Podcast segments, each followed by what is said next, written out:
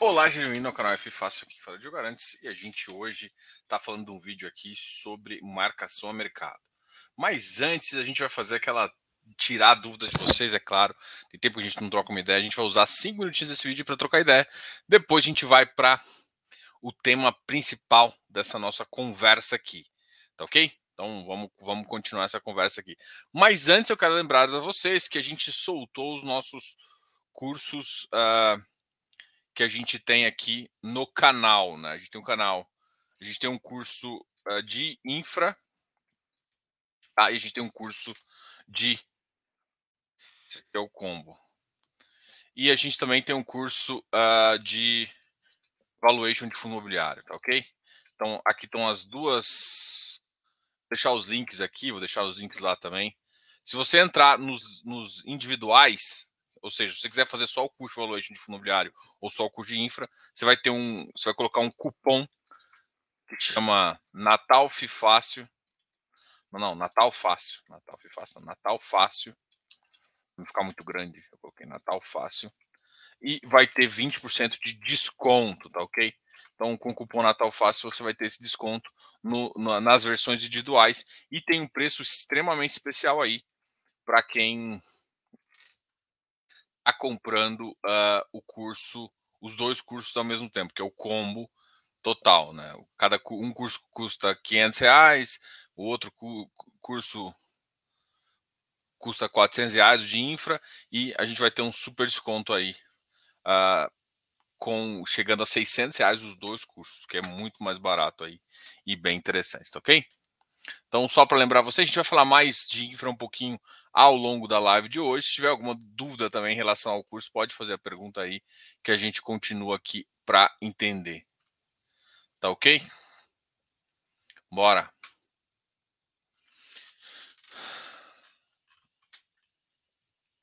E aí, fiz uns papers, tudo bem? Camila. Olá, Camila.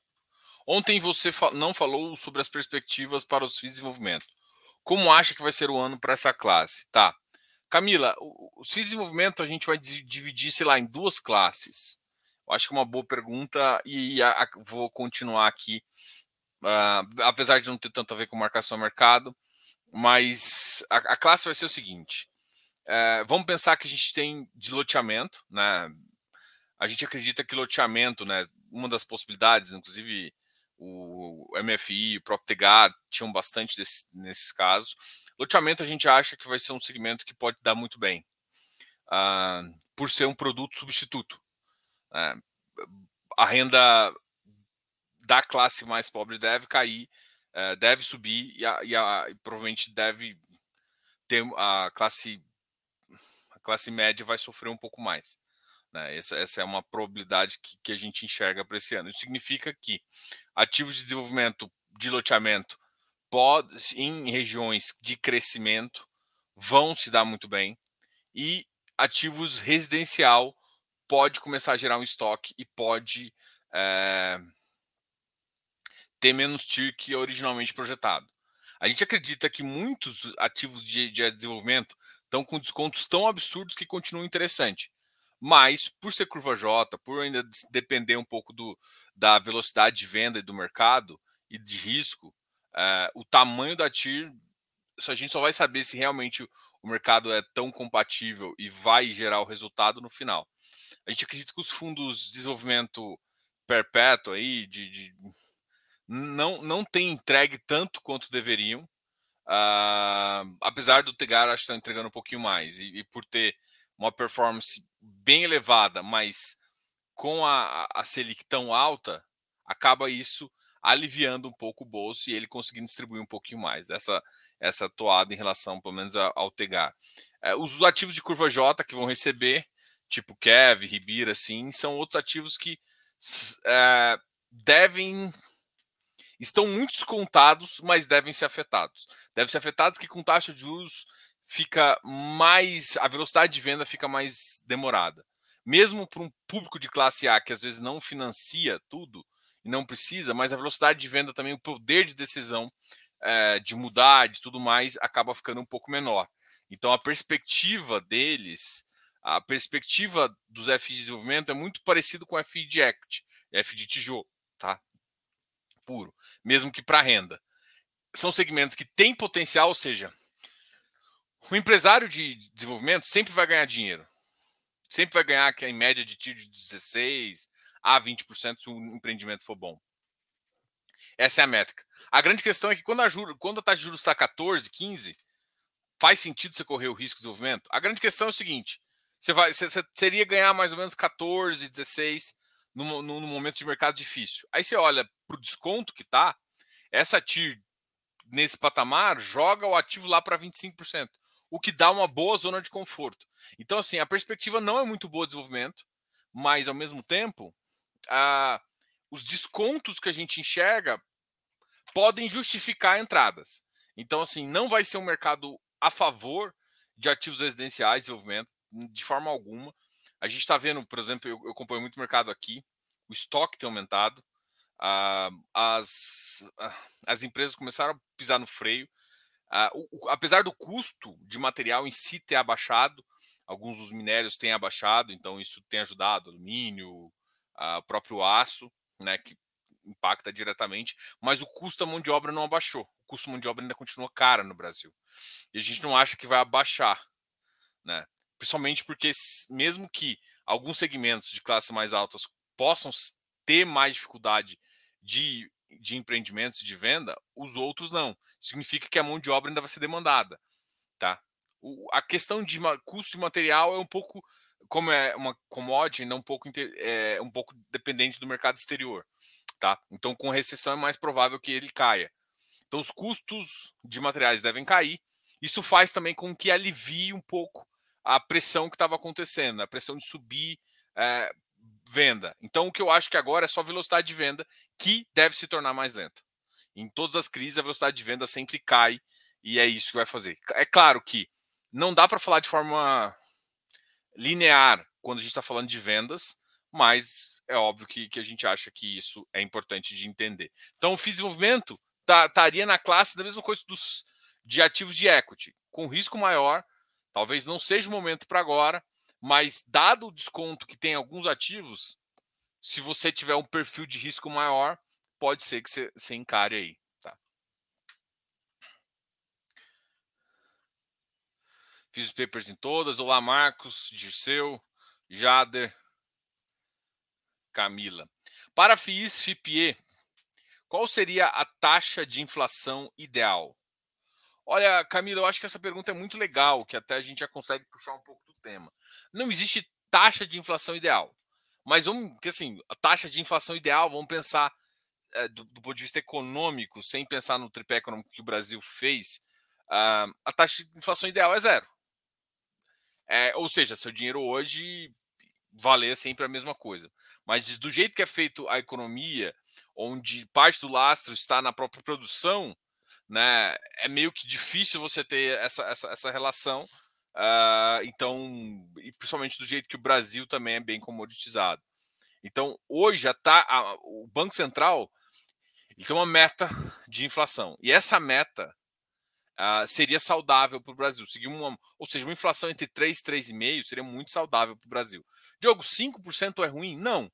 Tanto é que, mesmo que hoje o ministro da Economia só tem que responder se passa 1% para cima e 1% para baixo. Ele teve que responder em 2020 porque ficou abaixo da meta.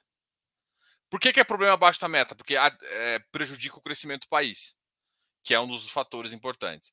E acima da meta ele prejudica também. Uh, aí ele prejudica a economia por conta dos custos. Então, a gente fala que é, a inflação boa é uma inflação dentro da meta. E é assim que o Brasil trabalha com a inflação dentro da meta, a gente pode pensar que o Banco Central não precisa necessariamente aumentar juros nem baixar. Vai depender um pouco do mercado externo.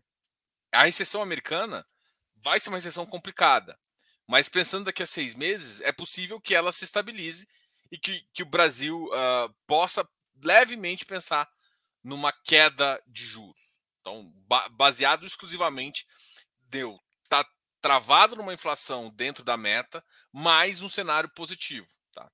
Então, hoje a, o, a inflação ideal é uma inflação dentro da meta. Assim, pro, jeito que o Brasil foi organizado economicamente, é isso. E isso seria muito bom para as FIIs.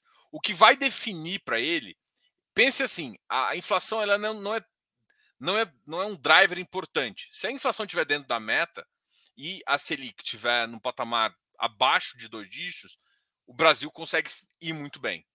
Se a Selic for para o patamar de 8 a 6%, o Brasil está voando. O Brasil está muito bem economicamente.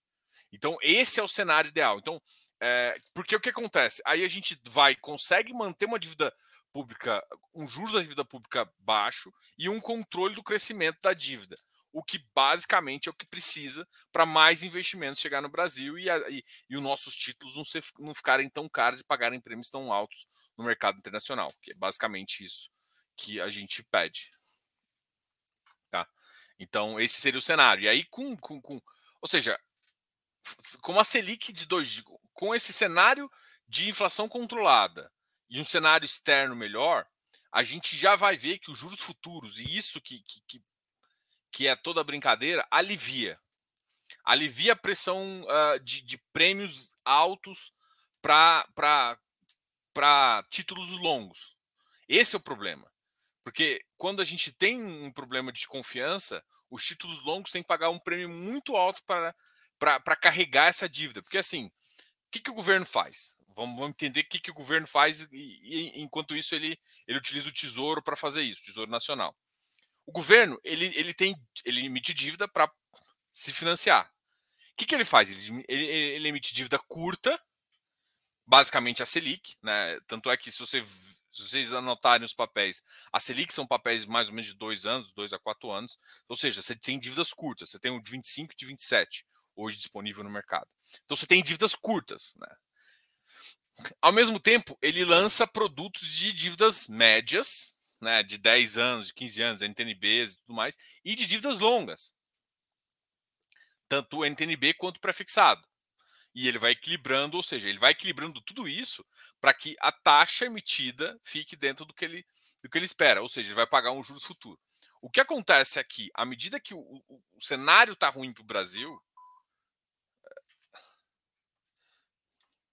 à medida que o cenário fica ruim para o Brasil, essa dívida longa cresce e aí sim a gente tem problemas. E a dívida longa cresce, ela impacta diretamente os FIIs e os FIPS. Ou seja, a, a inflação ela não é o driver importante para os FIIs e para os FIPS. Ele é um driver secundário. É que se ele estiver dentro da meta, o cenário fica mais positivo de baixar. E quando ele está dentro da meta, muito provavelmente o governo está conseguindo controlar a situação. Né? A gente tem que olhar do jeito que o Brasil é feito, do jeito que o Brasil é pensado, tem que olhar se o PIB não ficou muito baixo. Né? Mas se o PIB estiver acima de 2%, a gente está no cenário bom. Né? Porque uma inflação, mesmo controlada e um PIB baixo, não é um cenário positivo. Tá? Então, o PIB também vai ser importante. E esse cenário de PIB relativamente alto, acima de 2%, 3%, e uma inflação uh, controlada na meta, e, de certa forma, aí âncora fiscal e outras coisas, aí a gente pode ter uma dívida longa e uma dívida média com uh, prêmios mais baixos. E isso que vai isso que vai trazer valor, né? E a gente fala aí, a gente fala de taxa de desconto, que traz valor sim para o mercado. Uh, e faz com que os FIs fiquem mais caros, se valorizem, né? Os imóveis se valorizem. Olá, Rodrigo. Rodrigo Benedetti, Rodrigo Vasconcelos, Eleu, Leandro. Ah, ouvi dizer que os CRIs subordinados são feitos para tomar calote, sem retorno do principal. É verdade? Não. Depende, cara. É o seguinte, cara, isso, isso, isso, vai ter muito. Vai ter muita. Vai ter muita discussão. O, um dos caras que eu respeito muito no mercado chama Felipe Ribeiro. Ele até é do Clube FI, fala lá. A visão dele é essa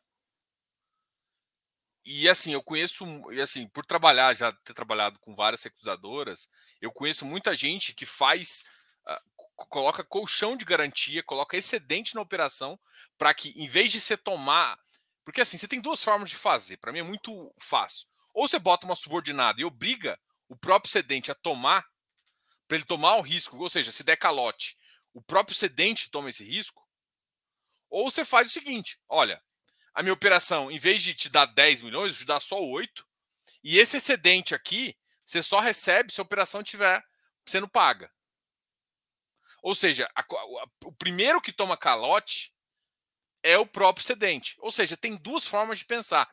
Então, não é todas as subordinadas que precisam tomar calote. Tá? Até porque, por exemplo, até as das. Se você for olhar, a maioria das, das novas, do Kineia, até da Forte e várias outras, não é preparada para isso. Tá? O mercado não gosta que a subordinada tome calote. Então, o que, que ele faz? Ele dá menos PMT, deixa uma sobra maior sobre o fluxo, para que isso não aconteça. E se o fluxo começa a cair, o que, o que voltaria, o que a gente chama de excedente, o que voltaria para o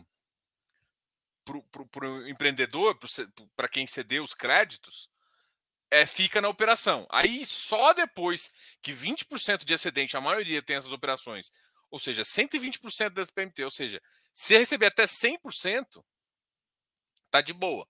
Só depois que começa a afetar a subordinada. E, e tem diferença dessas subordinadas antigas, que é essa que está falando, das subordinadas novas. A subordinada que eu falo, o direito da subordinada é quase igual ao direito da sênior. Enquanto dessas antigas, o pessoal não deixa o cara da subordinada ter o mesmo direito da sênior. Porque senão ele começa a tomar calote, ele tem que. ele consegue fazer várias questões. Então, tipo, depende da estrutura que você cria. Então não é. A verdade não é essa. Ou seja, não é que eu tô falando que ela. Não, não tô falando que é uma inverdade, ou isso é falso. Só que o que eu te falo é. Não é verdade porque depende da estrutura. Mas para algumas estruturas, isso é verdade. Não é para todas as subordinadas.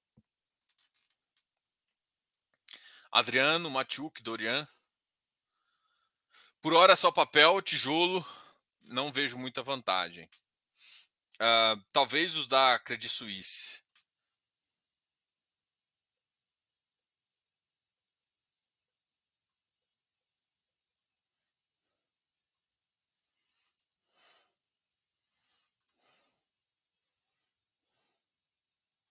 A inflação a partir dos combustíveis de janeiro. Inflação a partir de janeiro. Queimou o filme. É. Fiagros, acho que vem bem. Penso que o CDI continuará alto por muito tempo também. Não, é, essa foi assim. Hoje o tema foi exatamente isso o mês passado. Assim, o CDI continua alto, mas a gente acha que talvez o segundo cara e que pode ter mais upside, o CDI é aquele cara assim, vai ser rei. Por quê? Porque ele está alto e vai continuar alto. Por pelo menos a, a, a nove meses vai continuar alto. Já a inflação, a inflação ela pode ter spikes altos, principalmente voltando à questão uh, do ICMS voltar à questão do ICMS, a gente tem discutido isso bastante. É, é batata. Vai bater 1%. Vai, vai ter dois meses aí de, de, de nego forçando a amizade. E aí o que, que vai acontecer? Essa galera vai tentar entrar, vai tentar controlar na Petrobras. Né? É uma das possibilidades que a gente enxerga.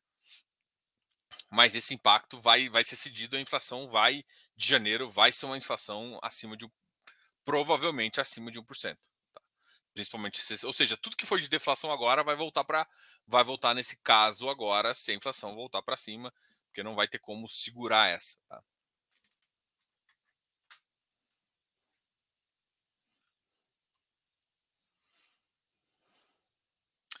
Bom, uh, bem que a capitania poderia virar majoritária nos fundos da XP. Você sabe que a, a XP é dona da capitânia, né? Então, Então é meio. Ah, é, aí, ó.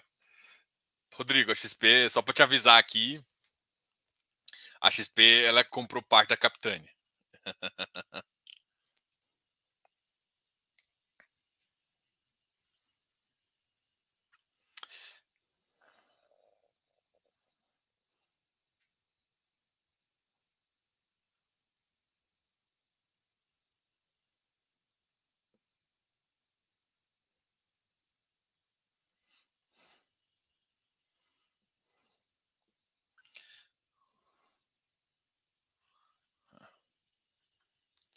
Bom, então vamos falar hoje um pouquinho, hoje o tema, justamente para tentar te ajudar a entender qual que é o impacto dos juros altos. E não dos juros altos Selic alta, né? A Selic, o impacto dela, quase todo mundo sente no dia a dia. Mas o que importa, por exemplo, como é que seu banco pensa uma taxa de financiamento de 20, 30 anos aí, da, da casa? O banco pensa com base no futuro. Ele não vai. Ele não, aí, o banco, tanto é que assim, você pode ter uma Selic de 14% e o banco te der um, um juro de 12%. Você acha que você está ganhando muito dinheiro? Não, na verdade o banco está fazendo o seguinte, cara. Olha, eu acho que vai ficar por 14 por dois anos e depois vai baixar para 8. Então o banco vai estar tá ganhando eh, com certeza essa grana aí. Tá? E é isso que o banco faz. O banco ele vai te pensar na taxa de juros de longo prazo. Então se ele acha que o mercado no longo prazo ele tem uma taxa de juros, vamos pensar numa prefixada aqui, só para ficar mais fácil para você pensar. Uma taxa prefixada de 11%, de 8%, de 9%, vamos pensar aí, ele vai te dar um juros de 10%. Tá? Só que tem que lembrar assim, ah, mas como é que ele consegue ter um juros tão baixo? Primeiro, porque a maioria do, dos SFHs é, é, é, é, ele, é, ele é financiado pelo próprio GTS, ou seja, é subsidiado 100%. A, o banco corre o risco, mas ele tem um dinheiro extra que é subsidiado totalmente. Então, assim, o banco tem um certo risco, mas é um é, tem um subsídio que é absolutamente forte. Então, é, é nisso que o banco ganha dinheiro. E é essa essa estratégia de olhar as taxas longas é que a gente tem que começar a ter. Quando você começa a olhar, por exemplo, juros de 50 anos e o outro mercado assim, a gente consegue definir é, bastante estratégia. Eu quero mostrar isso com base no tesouro. Né? Talvez seja a forma mais fácil de se entender. Que eu acho que as pessoas, elas, não sei se não costumam olhar para mim, o tesouro é a melhor referência. E todo mundo que tiver debênture e CRI, fiquem espertos que isso vai ter. A primeira coisa que eu quero mostrar em relação ao tesouro é uma coisa que parece óbvia, mas não é.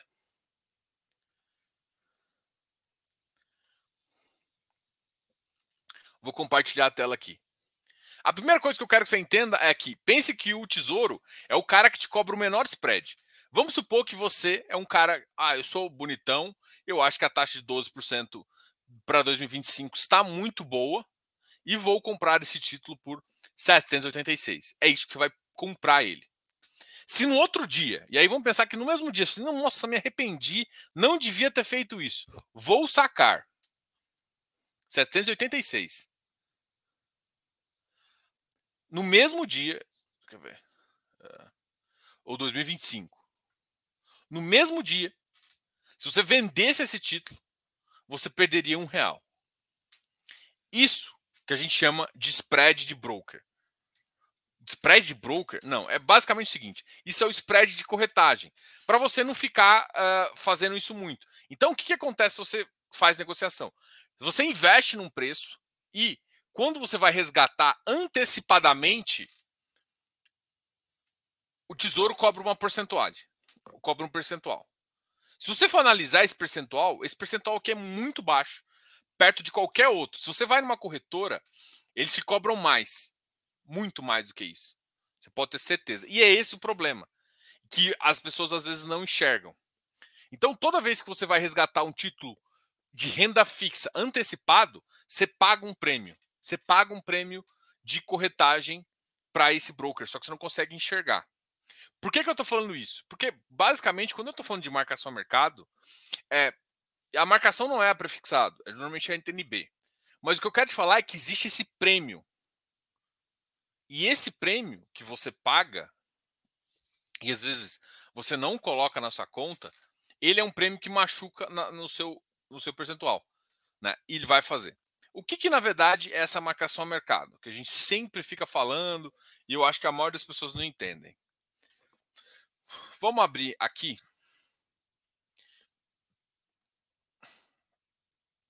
Eu vou colocar para investir, né? Fica mais fácil de avaliar. Eu vou pegar o 2035 sem resgate. Olha, entendam duas, duas curvas, né? Eu vou pegar de um ano, só para a gente ter uma ideia. Olha, a taxa no final do ano passado, por que, que hoje o mercado está tão caro? Por que, que os fundos imobiliários se perderam tanto de valor? Principalmente porque em 2022, em, no último dia né, do ano do, do ano passado, o mercado queria uma esperava um prêmio de 5,13. Quando a gente tem um prêmio da NTNB alta, a tendência é que os fundos imobiliários se valorizem. Se você for olhar nessa época, o iFix subiu. Ao mesmo tempo, o que aconteceu agora? Olha, em 13, o mercado encontrou o pico. E agora ele caiu de novo para 6,06. Ainda está acima de 6, o que é muito elevado. E é por isso que os, os ativos de tijolo estão sendo muito, sofrendo bastante. Só que ao mesmo tempo uh, que a gente está vendo as taxas mudando, pensa no seu título normal. Pensa que hum, basicamente é o seguinte: um título de CRI, por exemplo, ele é marcado, vamos supor que você comprou aqui em dezembro. Você comprou ele a 0,5 da NTNB. Então, na verdade, você comprou esse título por 5,63. Uh, comprou por 5,63. Hoje, hoje, se a gente manter o mesmo prêmio do ativo, se alguém for comprar esse título, ele vai querer comprar no mínimo. Vamos pensar que o spread de crédito é o mesmo, 0,5. Se ele vai querer pagar no mínimo 6,56. Significa que em menos de um ano, em menos de um ano, ele subiu 1%. Aí você, pô, 1% não é muito, né? Só que você tem que lembrar que é 1% em um ano. E esse título tem uma duration de 10 anos. Então, o que, que na verdade aconteceu? Aconteceu que seu título desvalorizou, olha, 1% numa duration de 10 é 10%. O seu título desvalorizou 10% em um ano. Ou seja, isso vai. Esse é o impacto. Isso eu estou falando do duration de 10. Diogo, os fundos imobiliários não valorizaram 10, desvalorizaram, a maioria desvalorizou o VP entre 5% e 7%. Sim. Por que, que desvalorizou 5% e 7%? Porque a duration dos maiores fundos está entre 6% e 4%. Duration é justamente essa medida, né? Então, se ele cai 1% e a duration é de 6, você teria que pegar esse 1% e multiplicar por 6 para ter uma ideia, tá? É claro que não é assim. Diogo, por que, que não é assim? Justamente por conta desse dessa questão de resgate aqui. É claro que muita gente consegue vender na curva, acima ou abaixo, mas esse não é o foco, que a gente está tentando entender. Só para vocês terem uma ideia, em termos de preço, né? O ativo em 28 custava 1.937 e aqui ele custou 1.932. Pô, Diogo, mas você falou que uh, a, o preço variou. Ou seja, o que eu estou te falando é o seguinte: esse título de NPNB rodou o ano inteiro e não teve valorização de quase nada. Na verdade, ele teve desvalorização de 5%, de 5 reais. Entenda que, por exemplo, como é que o título funciona? Ele roda parte prefixado, que é o cupom, e ele roda uma parte que é a inflação. Então, a inflação é acumulada nele. Ou seja, se você tivesse comprado e vendido, vamos pensar nem em spread aqui, esse título, você teria se desvalorizado, mesmo sendo um título de renda fixa. E é isso que você tem que. E é isso que acaba acontecendo.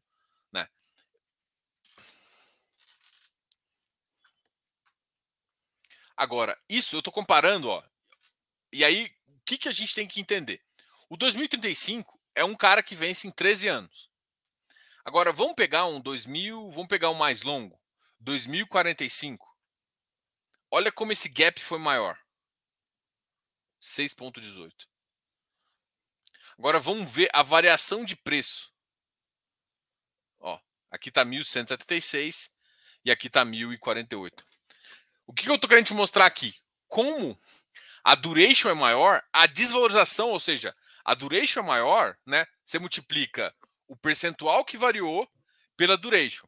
Como a duration é maior, o percentual que se valorizou também é muito maior. E é esse o aspecto aqui que está sendo mostrado aqui nesse título.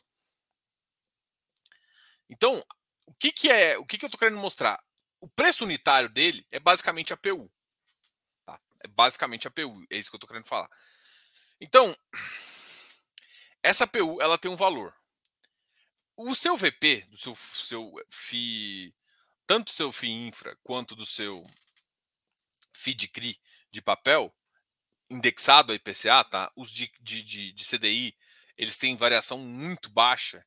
Eles podem ter variação do. do... Tem marcação mercado em F de CRI? Tem, mas não da forma como todo mundo entende. Não da forma da marcação como pensando numa NTNB. A, a forma como, como é entendido é o risco do papel. Se o risco do papel você pode exigir um prêmio maior ou menor. Aí pode variar, mas normalmente o de CRI varia muito pouco. E é por isso que a gente, os ativos KNCR, vocês vão ver que, que, que o, o, valor dele muito. Enquanto isso, o Canip, por exemplo, teve uma variação. Você podia, você teve emissão dele há um ano atrás a 101, a 102 e hoje a última emissão dele foi a 94, 95. E o VP dele hoje está 92. Então é essa variação uh, que o mercado te dá em relação ao valor patrimonial, que é a soma das PUs de todos os CRIs que são marcados dessa da seguinte forma, como a gente está conversando aqui. Tá?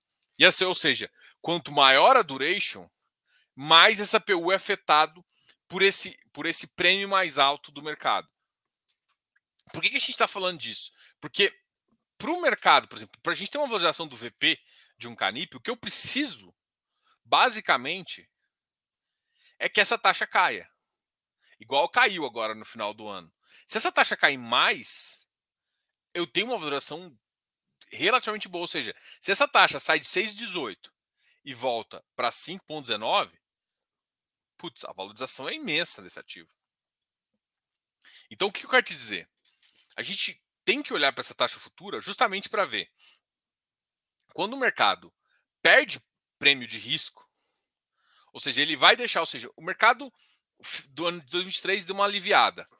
A inflação, bom, vamos pensar num ponto controlado. Uh, e aí pensar no risco futuro, ou seja, inflação controlada, tudo aqui. E essa, essa, esse prêmio de risco no futuro cai, o seu VP vai subir.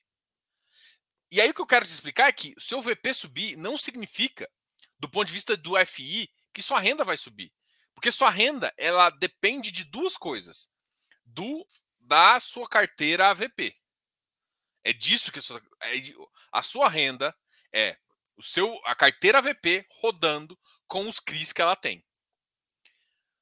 Ou seja, se mudar o juro futuro, isso vai mudar um, alguma coisa do rendimento? Não, só vai mudar a marcação, o preço que você pagaria por esse CRI se ele fosse vendido de forma antecipada. Mas não é isso que você vai receber. Então, assim, quando a gente está olhando para a renda, a renda ela é influenciada exclusivamente pelo cupom desse prêmio da, do ativo mais o IPCA. Porém, quando a gente fala de VP, ele é influenciado pela, por essa marcação, por esse prêmio de risco dessa NTNB. Ou seja, se a NTNB sair de 2035, vamos pensar 2031, sair de 6 ponto alguma coisa para 5.2, a gente tem valorização do nosso, do nosso VP. Ou seja, não significa que a gente vai ter mais rendimento, mas o VP vai valer mais. Por quê? Porque agora, se você conseguir uma nova operação, você vai conseguir com a nova taxa. E é isso que. É essas nuances que você tem que entender para entender que valorização. Por que, que a gente gosta do mercado imobiliário? Porque nem sempre o mercado acompanha essa noção, porque às vezes o mercado ele fica focado na renda e não focado no ativo, no valor real do ativo que o ativo pode fornecer. Tá?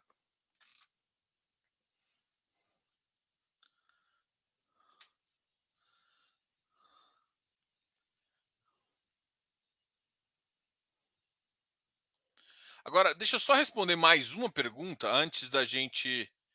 Estou uh, vendo aqui algumas perguntas aqui, tá?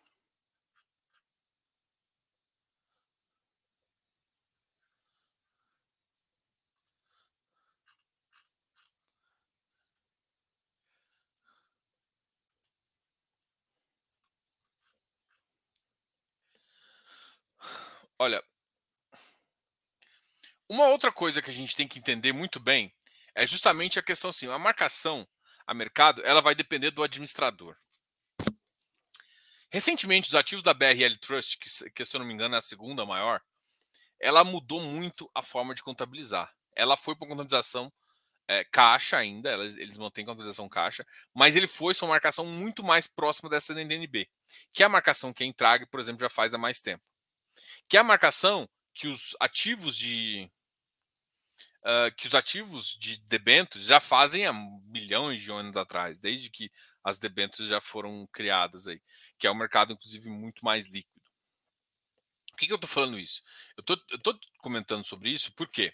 Porque depende de como o administrador faz. Existem três formas de fazer. Essa da NTNB, que agora parece que está sendo a mais aproximada, principalmente com o desenvolvimento do mercado de crédito, a mais provável é essa.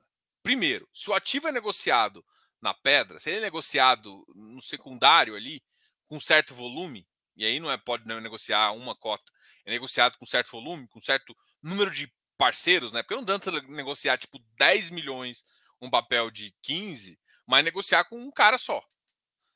Basicamente, você tá, pode estar tá negociando ali. Então, não tem essa liquidez. É simplesmente um, um cara que você achou, às vezes, para marcar e tal. Então, não, refer, não é essa referência. Mas tá tendo, sei lá, é, trocando de mão bastante papel, aquele valor lá de negócio é um valor real.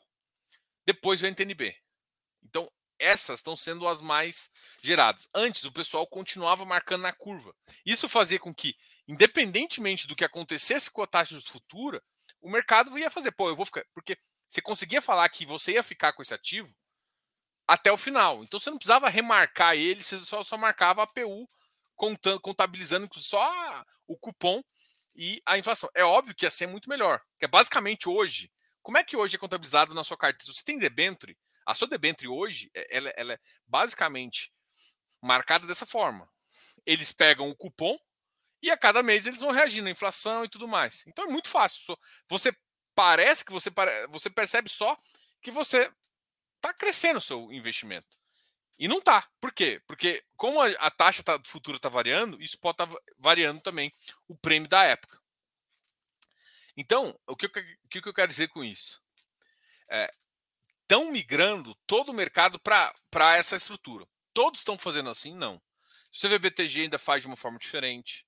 A BRL está chegando nesse, nesse patamar a, a Vortex faz também de uma outra forma, a Intrag faz dessa forma. Então, a maioria está chegando nisso, mas tem, tem, tem, tem outras administradoras que fazem de outra forma. E cada, se ela faz diferente, se ela marca na curva ou marca no na NTNB, isso vai dar diferença no VP. E você tem que entender disso? Tem. Até para você, por exemplo, poder julgar essa questão de oferta abaixo do VP. Porque senão o, o cara tá fazendo 1, 2% abaixo do VP e, na verdade, às vezes não é exatamente. Enquanto o outro cara tá fazendo no VP e ele tá te enganando. Entendeu? Então é muito importante essa, esse entendimento de como é, é calculado esse, esse VP para que aí sim você possa achar valor ou não. Mas não, não achem que mudou o VP, vai mudar a renda.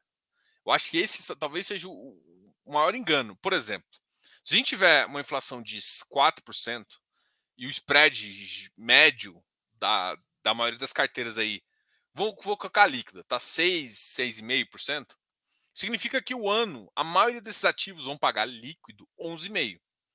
Agora, isso, Diogo, mas e se acontecer do mercado sair de uma taxa de 6 e ir para 4? Não vai acontecer, mas e se acontecer?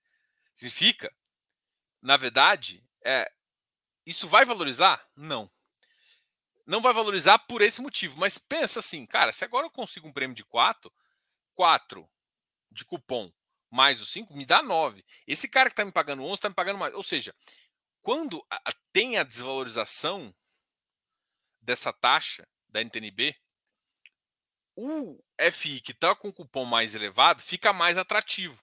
Faz com que o preço tende a acompanhar o VP. Então tem que lembrar que a reação não é. Por que, que isso é importante? Porque todo mundo usa o driver do, da renda e não o driver do VP do papel. Só que o driver do VP do papel, você tem que entender como ele é calculado. Porque às vezes ele não sofre a variação, porque, por exemplo, como as, muitos dos papéis do BTG não são calculados assim. Enquanto de outras casas é calculado assim. Então, quando eu tenho um, um cálculo que é dessa forma, fica mais óbvio que o VP ele é mais real em relação ao NTNB. E ele tem mais uh, interação com a NTNB e eu consigo. Ou seja, a NTNB começou a subir, o VP vai subir. É claro que pode ser positivo ou negativo, mas é essa relação que eu tenho. E aí eu tenho valor, e eu consigo enxergar o valor antes do cara marcar no VP e antes de vir a renda mesmo. Porque lembra que a renda demora dois meses. Então, o que, que eu estou querendo falar isso? Olhar para esse tipo de marcação ao mercado vai te trazer uma vantagem competitiva na hora de investir o seu dinheiro. Lembra, o CRI provavelmente não vai variar. O CRI de CDI não vai variar. O IPCA vai variar. O IPCA vai variar porque a inflação vai variar e o IPCA vai variar porque o mercado vai mostrar isso. Bom, era isso que eu quero falar. Essa, para mim, a gente tem algumas aulas específicas de, de, de, de, de juros, né? A gente está trazendo gestores para dar aulas de juros, tá? A gente vai trazer o, isso no nosso curso, tá? No curso uh, de, de, no curso de valuation teve gestores como o pessoal da RVBI, do RFOF e outras casas que vieram fazer é, lives com a gente. A gente vai trazer novos gestores que estão a fim de conversar. Felipe Ribeiro foi um dos caras que participou do curso, né, falando de valuation, falando desse sistema. E a gente vai trazer também gestores dos, dos FIINFRAs, né? A gente vai trazer também o gestor do, do VGT e vários outros, e da Esparta também. Já, já conversamos com o pessoal da Bocaina. E aí tem aulas específicas desses gestores dentro do curso. Então, justamente para falar assim, cara, o curso não é só feito por mim, é feito por mim com com ajuda, vamos dizer assim, né, com trazendo expertise dos gestores com com a nossa a gente conhece bastante pessoal, sabe é, da, da competência e também sabe o que você precisa saber. Então a gente consegue colocar isso dentro dos cursos. Então, é, todo esse tema que a gente comentou aqui são aulas que a gente consegue dar de uma forma muito mais interessante. E, e, e se, se, você conseguiu captar pouco do que eu estou te falando, Diogo, como é que você consegue ver, como é que você consegue fazer dinheiro com, com fundo imobiliário? Isso, fazer giro, entendendo de renda fixa. Eu acho que é assim, tem duas formas. Acho que muita gente tenta dar curso de renda fixa do ponto de vista que você pode ganhar dinheiro. Inclusive, a única forma que hoje você tem de fazer isso é basicamente com o tesouro, porque ele é o que cobra menos spread. Ele cobra spread, mas ele cobra menos spread em relação a tudo isso. Só que você pode fazer isso com fundo imobiliário também, entendendo essa dinâmica. E outra, você pode fazer com outro produto que é muito mais marcado e é muito mais, o FII Infra. E ele é isento de imposto. Então, o que, que a gente acha de valor? Você entende de renda fixa e você tem FII Infra, você consegue ver muito valor nisso. Ou seja, os FIIs de papel, com essa marcação, uh, ficam mais. E também entender a nuance, se o papel tem esse valor de conseguir fazer isso ou não. Então, gente, a gente vai ter um ano complicado. E se você consegue ver, ver essa, essa estratégia, se o juros está subindo ou caindo, futuro, e o impacto disso no VP, e possivelmente no na renda, não, mas possivelmente no preço, você está você tá à frente de todo mundo, você consegue fazer mais grana do que o outro. E principalmente se você pode usar a questão fiscal o, o imposto, o, o filme imobiliário ainda tem 20% se você faz esse ganho de capital. Já no FIINFRA, por exemplo, não tem. E é por isso que a gente gosta da estratégia de olhar para esses ativos, entender de, de renda fixa, para extrair valor desse produto, que para mim é o melhor. Em vez de você comprar uma debênture, você compra uma cesta de debêntures.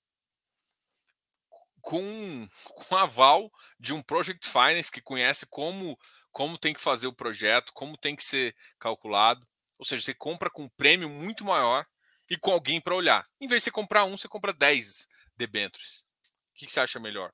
Com um spread muito maior. E se você precisar vender antes, você vende com. com você pode vender com lucro, é claro, a depender dessa, dessa dinâmica. E é esse isso que você tem que entender.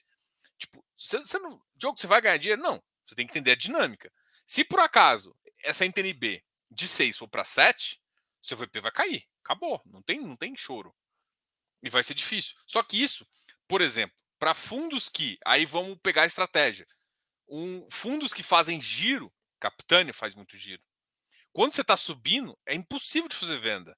Porque o spread está aumentando. Então, se você for fazer a venda, você está marcando seu CRI no prejuízo. Porque não tem como. Você pegou ele a 7, a 1% de spread, como se o mercado tivesse a 6. Se a NTNB foi para 7, esse cara, alguém que vai comprar ele, vai, vai querer um prêmio de 8. Ou seja, o cara comprou a 7 vendeu a 8 e está perdendo dinheiro. Quando faz o contrário, ou seja, quando compra a 8 vende a 7, ele está ganhando muito dinheiro. Então, é, essa é esse, isso que fica interessante, porque você começa a saber, e esse é o papel nosso aqui, a entender quais, em que momento um papel está conseguindo ganhar mais dinheiro, ou ganhar menos dinheiro, ou quando isso vai poder impactar no seu resultado, e aí sim você ganhar dinheiro. Entendeu? E 2023 ou seja, o que, que eu falo de 2022? Quem observou isso, quem a gente está há muito tempo no CF, a gente está há muito tempo ali, para quem está nos cursos, sabe disso. Quem, quem acompanha e consegue enxergar essa nossa, esse nosso trabalho de mostrar essa curva, sabe que isso está dando dinheiro e sabe que se você se posiciona em algum momento, você não precisa ser buy and holder de papel. Você pode ser giro de papel desde que você entenda como fazer e por que você está fazendo. Entendeu? É esse, esse é o valor que a gente está fazendo. Ah, Diogo, todo mundo tem que fazer isso? Óbvio que não, mas dá para você entender para comprar melhor e às vezes até no momento onde você precisa vender, porque o papel também já deu muito valor, entendeu? Então, esse, esse é a, a essência do que a gente gosta de fazer. Uh, é de entender bons papéis e de entender a dinâmica de juros o suficiente para a gente ganhar dinheiro com os nossos produtos que são renda variável, mas a base sólida deles estou falando de, dos, dos FIs de papel e dos, dos FINFRAs e dos FIAGOS. Né? É uma renda fixa. É uma renda fixa. Por trás. Então, ah, Diogo, então vou carregar? Não, porque os fundos são de prazo determinado e, você tem a gestão que faz várias coisas. Então, a gestão tem uma certa determinada. Mas a marcação e o entendimento de juros é o mesmo. E você consegue fazer dinheiro com isso, que é isso que a gente está querendo falar aqui. E é isso que a gente mostra também nos nossos cursos. Obrigado pelas respostas. Ricardo Salum. Levando em conta que o mar está agitado, com quantos CRIs se faz uma canoa de papel? Cara, olha, eu CRI direto. Eu não acredito, né? Mas vai depender. Quando o mar está agitado, eu vou dizer uma regra. Eu ia pegar aquela tora grossa para fazer minha canoa. Eu nem ia pegar várias ripinhas finas, não. Que eu quero dizer com isso? O mercado tá, quando o mercado está agitado, eu quero segurança. Eu não vou arriscar em criar o, cara um, com mais curva, mais bonito, mais rápido. Eu vou querer o cara mais seguro. Porque o cara mais seguro, com a história maior, vai fazer eu passar a tempestade. o aprendizado que eu falo para todo mundo, e eu não escondo isso de ninguém, é que momentos de mercado difíceis, não, não tô falando para não ter middle, não ter high yield, mas a minha segurança tá nos high grades. Eu aumento o percentual de high grade. E aí, de quanto eu aumento? Depende, depende do seu. Uma coisa é o seguinte, cara, às vezes o cara. Eu conheço cara que tá 80% em high yield de middle. Quando você, quando você vai passar por tempestade, você aumenta para 40, para 50. Você já aumentou. Significa que você, você tem com risco ainda inerente à carteira mas já está muito mais preparado para passar. Mais do que 20. É isso. É o seu risco. O risco é definido um pouco pela sua experiência, pelo que você faz. Tá? Mas o, o cenário do ano que vem é um cenário mais high grade, com certeza. E ainda está num cenário que a gente acha que uh, papel e crédito vão mandar bem. Assim, pelo menos um ano e meio, papel vai ser muito bom. E, depois a gente vê o que vira. Isso não significa que momentaneamente alguns ativos de tijolo não vão se destacar. Por quê? Porque tem gestões boas. Tem gestões, gestões boas, com entregas boas, com alguns upsides que não estão embutidos no preço. Então tem coisas boas para acontecer com alguns ativos, Prime. E é por isso que a gente foca também nos, nos ativos de primeira onda.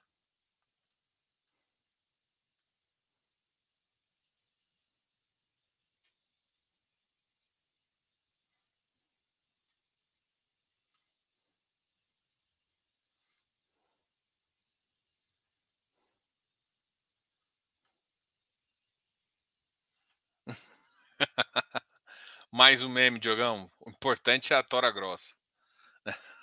A ripinha fininha não aguenta, não, filho. A ripinha fininha quebra qualquer coisa e não vai aguentar essa, essa, essa onda desse mercado aí, que é bem, bem difícil aí. Pessoal, ficou claro isso? Eu acho que assim, o objetivo daqui é um objetivo sempre de, de, de tentar ser didático, né? Assim, a gente, o nosso papel aqui é é explicar por que, que a gente faz o que a gente faz. Né? E se ficou claro, eu fico feliz. Se não ficou claro, a gente tenta explicar um pouco de novo. É, de novo, a gente tem esse, esses materiais que a gente cria ao longo do ano, justamente para para fazer isso melhor. Cara, quem está assistindo a gente aqui, é, obrigado a todos, né? Lembrando que agora a gente abriu oficialmente a inscrição dos nossos cursos, né? Tanto do curso Valuation quanto do curso Chief Infra, e a gente definiu também um combo aí muito especial, o valor é 600 reais, por exemplo. O curso de Valuation é vendido a 500 reais e o curso de Infra é vendido a 400 reais, o que daria 900 reais. A gente está deixando uma promoção aí de você compra os dois por 600 reais. A gente acha bem barato.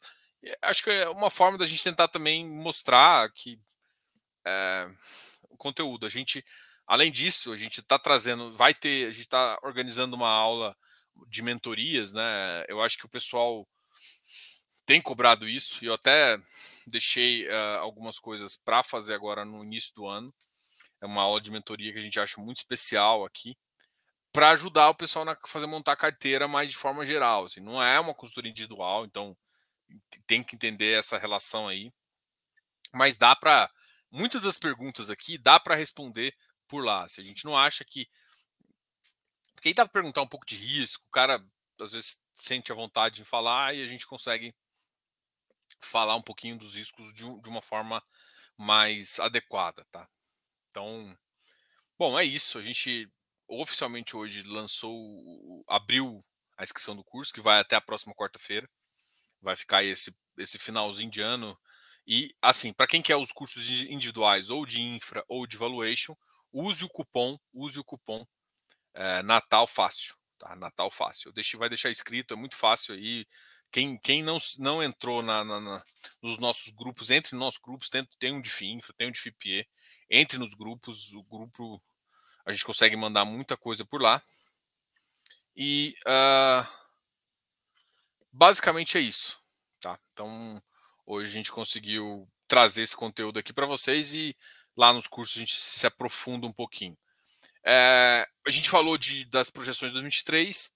Eu sei que muita gente quer trazer, né, eu acho que amanhã eu vou fazer vou fazer duas comparações. Né, eu vou falar do, das questões dos FIINFRAs e dos FIPSIES e também trazer um pouquinho, é, falando de alguns ativos de tijolo, usando alguns exemplos aí, para mostrar também como é, que, como é que isso acontece aí nesse mercado. Tá?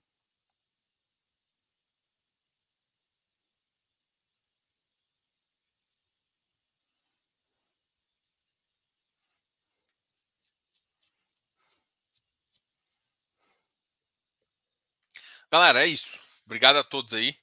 Depois a gente conversa mais. E se ficou com alguma dúvida em relação ao que a gente está conversando aqui, deixe os, os, A gente pode. Qualquer dúvida também, mande um e-mail para canal fifácil.gmail.com. Uh, ah, esses cursos também vão estar tá no GDI, né, na parte de cursos lá, a gente vai colocar lá.